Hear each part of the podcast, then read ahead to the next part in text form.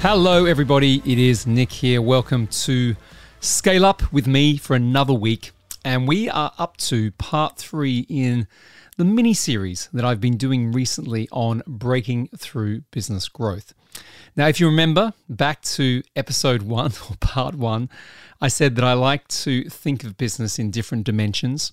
And I wanted to be very clear with people because I've been asked a lot about what are the stages that a business goes through when it's growing, when it's scaling, and more importantly, when it's building value so that someone can decide if they want to to exit that company and create a liquidity event, or they can simply build the business in a way that they can exit themselves from it and have more freedom in their life, as well as income, as well as something that has value that they may want to exit in the future. So we're up to part three, which is expanding value. So just to reiterate, for those of you who are coming to this podcast for the first time, go back, go back to uh, where is it? Uh, episode 324, where we're talking about the startup phase. Then it was episode 326, which was about the scaling up phase. And now here we are today on episode 328, which is about expanding value. Now, expanding value out of all of the phases is my personal favorite. And there's a few reasons for that. Most people think that they start a business, scale a business, and then potentially exit or whatever else. They don't realize that this phase of expanding value you know actually exists and in fairness it is something that is quite unique to private equity it is something that the PE firms do exceptionally well and I have talked about elements of this on the show previously when I've tried to demystify this world of private equity. And certainly when I work with clients one to one, when I do exit strategy workshops and things like that, we focus a lot on this area because it's kind of the center point, if you like, the core of what I call the private equity playbook. So, what I'm going to go through today is the key elements of what this expanding value stage is. And I'm also going to go back a little bit on some previous things that I spoke about earlier in the series around where this kind of makes sense versus everything else. So, firstly, to kick off, value expansion in private equity sometimes is called the buy and build approach because it really is about how you start to bring you know companies together to create a group. So the the, the center if you like of value expansion is strategic growth and that's really about mergers and acquisitions. But there's more to it than that so, the way to think of this when you're scaling, we're going through different uh, areas of process and people. We're talking about how we think about culture. Everything's about systems and automation. It's really about the, the machine that you start to build, certainly as the founder, the CEO, to you know ensure that you're not really the bottleneck anymore okay that you're you're having the business run and and creating you know value improving performance through the structure and the people that you have brought into your organization. Okay. When you get into value expansion, it's all about really one word, and that word is optimization, right? Optimizing everything that you've built to date. So we want to optimize growth. I'm going to talk in a second about organic and strategic, the differences between those different types of growth. We have this transition of the leader, the CEO, being more external you know, having more of an external perspective and focus, and that is key. One of the things that I often help people with, you know, who've got a business at a certain stage is how they can start to extract themselves from the day to day. What that simply means is that the CEO, when they're in the value expansion phase, is much more focused on you know looking at kind of what's going on in the market around them looking at kind of the external customer landscape thinking more about strategic partnerships alignments, and of course, starting to build up for the next phase of the business, which is the platforming phase, which is the point where a lot of founders actually achieve an exit. So we're not talking about an exit in value expansion, but we are talking about preparing and positioning the business for exit at this phase. Now, the other thing I like to think about here is that if this is all about optimization and to some extent leverage, it's about creating this repeatable, predictable, sustainable machine, this performance that if you were going to kind of project or cast this into the future, it's going to continue and continue and continue. And you might say to me, listen, Nick, you know, how do you, how can you be so sure of that with there's so much disruption, there's so many other things going on in the market and the speed of change is, you know, quicker than it's ever been. Well, it goes back to the point I said before. If you have the CEO, specifically the CEO, the founder, the leader of the business being more externally focused, And indeed, you have some people within the leadership team also doing that. So it might be your president the business, the CFO, sometimes the CEO. If they're if they're starting to look broader and wider, operating at that 30,000 foot view, which I like to say, then by having that view and by seeing into the future, by having your your fingers in lots of different things that are going on, you can start to sense about how you need to change, evolve, and pivot a business so that you can kind of sustain that performance. Now, it sounds simple when I say it, much harder to do emotionally. And by emotion, I mean that lots of founders who have had a high degree of success put a lot of that success down to what they've achieved and they find it hard to let go. But this stage is very much about letting go. And if you're going to sell your company, right, for a lot of money in the future, it's all about the ability of it being transferable. So, value expansion is the phase where not only are you optimizing growth, but you are absolutely building, dare I say it, doubling down on what is called transfer value. Now, transfer value is when you've created an entity, an asset that can be transferred to someone else. Okay, so all the value you've created. In fact, what I like to say is it might be the right time that you've taken the business by yourself, right, as the founder, as far as you can take it before you need to start thinking about having other partners around you. Now, an exit is not always an event where you say goodbye right off into the sunset, go and buy your island somewhere. Quite often, an exit is really about bringing in a new partner. Now, that new partner is going to bring in investment, certainly if they're a private equity firm. Um, they're also going to bring in strategic connections, they're going to bring in other people who can help in the next phase of growth. And the good private equity firms that I've worked with, that's 100% what they focus on. So, what I like to say here is, don't think about what you're doing here as being the ends. It's really about getting yourself as prepared as possible to bring in a new phase of partnership, more help to take the business to the next level. Now, what I'll say here is um, just a bit of a, a share, really, from a session I ran with a client recently. We talked a lot about vision and mission. We talk specifically about how big a vision should be and how far into the future it should go.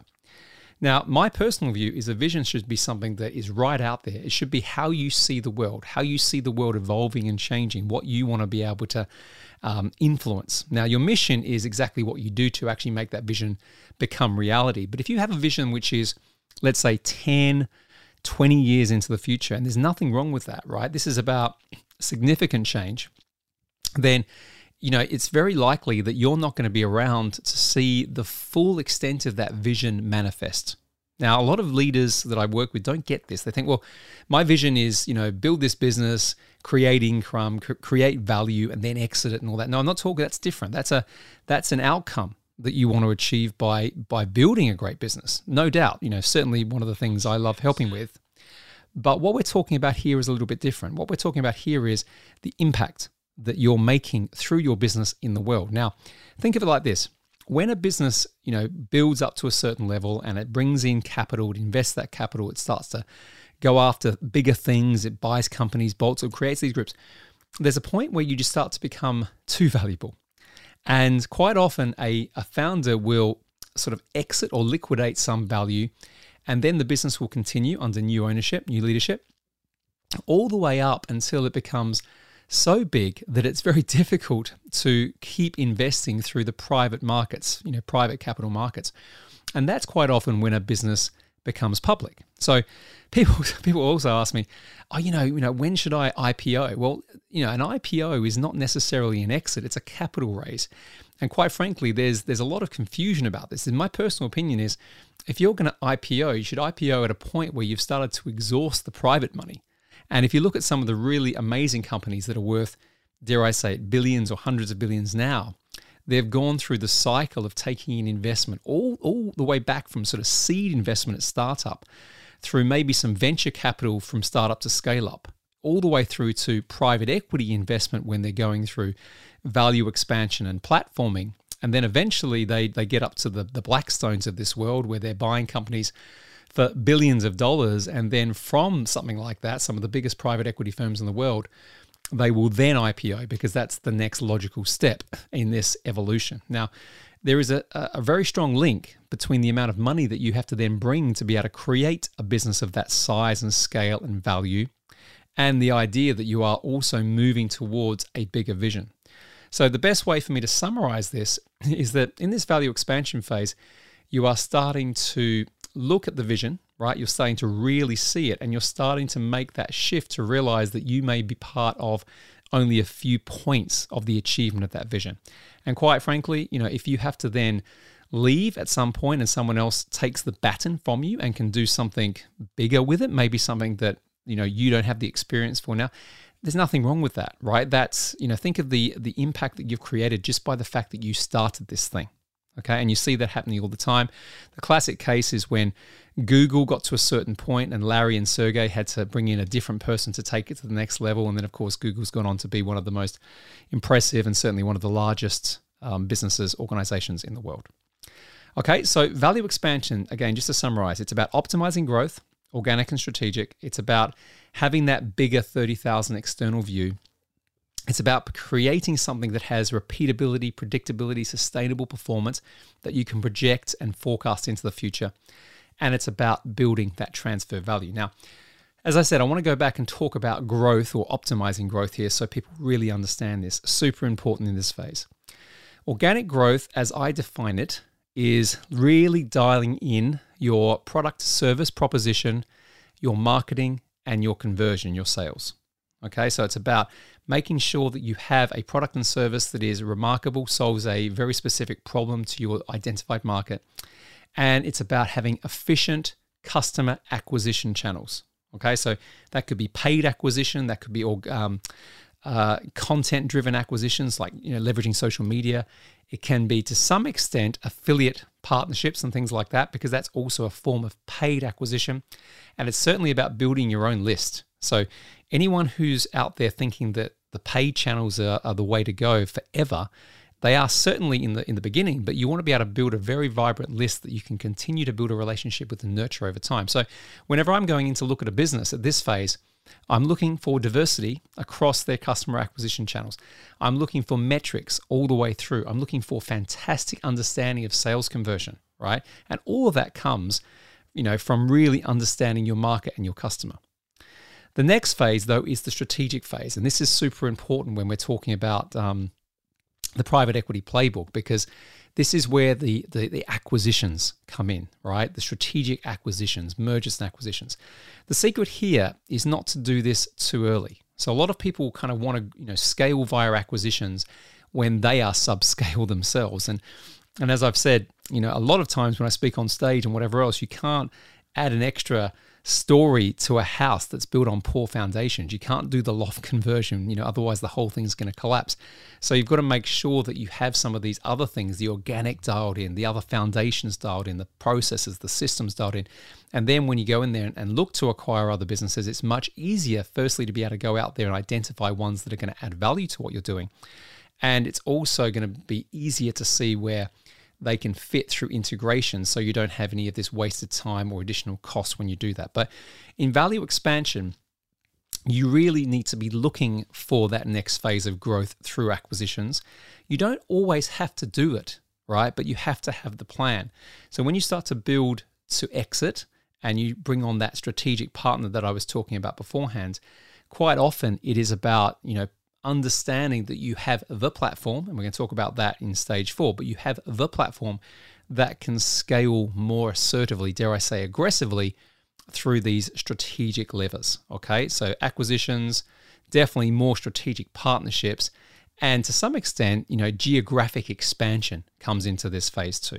Okay, so you're starting to look at this as a way of compounding value and I like to think that organic growth plus strategic growth can bring about exponential growth. And exponential growth is where you have the compounding effect of growth over time, over a reduced time frame. So the compounding effect means that you grow significantly quicker than any of the growth you were really experiencing, even through startup and scale up. You have fast growth in startup, but this is a different type of growth. This is a growth which is not about revenue per se, it's about revenue, but also profit, which is increasing value.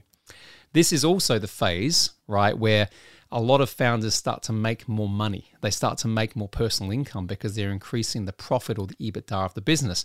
And some, you know, will come to me and go, "Hey, I don't want to ever sell my business now because I'm making so much money. Why would I do that?" But what I say there is that's fine, but realize that you know you've got to look at the options potentially of that you know next phase because if someone's going to come and pay 14, 15 times you know the EBITDA of your business in one hit, then that's something you know you shouldn't ignore, particularly if you can roll over some of the equity, like it's called a rollover investment when you sell the business, and then you can have a stake in the new entity with new partners with more capital and you know you can go on and sell your business again if you choose to and be part of that vision piece. Okay? So the last thing I want to say here, right, is that leadership changes all the way through these stages of business growth. In the beginning, it's all about growth mindset. I, I, talked about the importance of resilience and belief because in the beginning of startup, lots of businesses fail because you know people give up. It's a game of attrition. When you're in scale up, I like to think of it about professional leadership because for the first time you have to lead through people. Okay, you have to be able to remove yourself from the bottleneck and you have to kind of let go of ego and be comfortable letting go of control, which is always a challenge. When you get into value expansion, this phase three, as I like to call it, or the third stage, it's more about personal leadership, right? Because, you know, you've already built a team, you've had to lead that team. This is about how you lead yourself and different decisions to make. You learn a lot about yourself in the value expansion phase because there are different choices. You've also given yourself more freedom to be strategic and to look externally. You start to think more about impact quite often at this phase, you're making a lot of money anyway. So it's not about the fact that you need to make any more. It's about what do you do next. It's at this phase that you have to start to think about your next act. Okay, so this is where you know frustrates me a lot when people go from scale up straight to an exit, but they haven't worked out what they're going to do next. If you haven't worked out what you're going to do next, you can sabotage the kind of next phase. So this is where, if you want to be more philanthropic, if you want to be more entrepreneurial, start another business, if you want to become an acquisition entrepreneur, if you want to partner with other people and co invest, whatever that is, you need to work that out through this phase because it's partly about recognizing you've built something amazing already. And it's partly because the next phase, when you go into the exiting side, the platforming side, is where you are going to have to lean into those different choices. Okay, so I'm going to leave it there. I hope you enjoyed this. This is part three of my little mini series about breaking through business growth. We've covered so far the startup, scale up and value expansion. And then we're going to get into platforming for the last final stage of this series. As I always say, be grateful, be brave, have faith, and show up. And if you've got any questions or if you're liking this, please leave me some feedback because it always helps the show. Hey, thank you for listening to this episode of Scale Up with Nick Bradley. If you enjoy the show just as much as I enjoy creating it for you, then I'd really appreciate you leaving a five star review wherever you listen to your podcasts. And while you're there, why not subscribe to the channel so you never miss a future episode? It really helps me, it helps the show. Plus, it makes it easier for others to access the content that I'm producing week in and week out. And finally, if you want more information about anything you heard in today's show, or to find out how you can get more help in scaling up your business and your life, Click the link in the show notes now to learn about our coaching, mentoring, and mastermind programs. See you soon.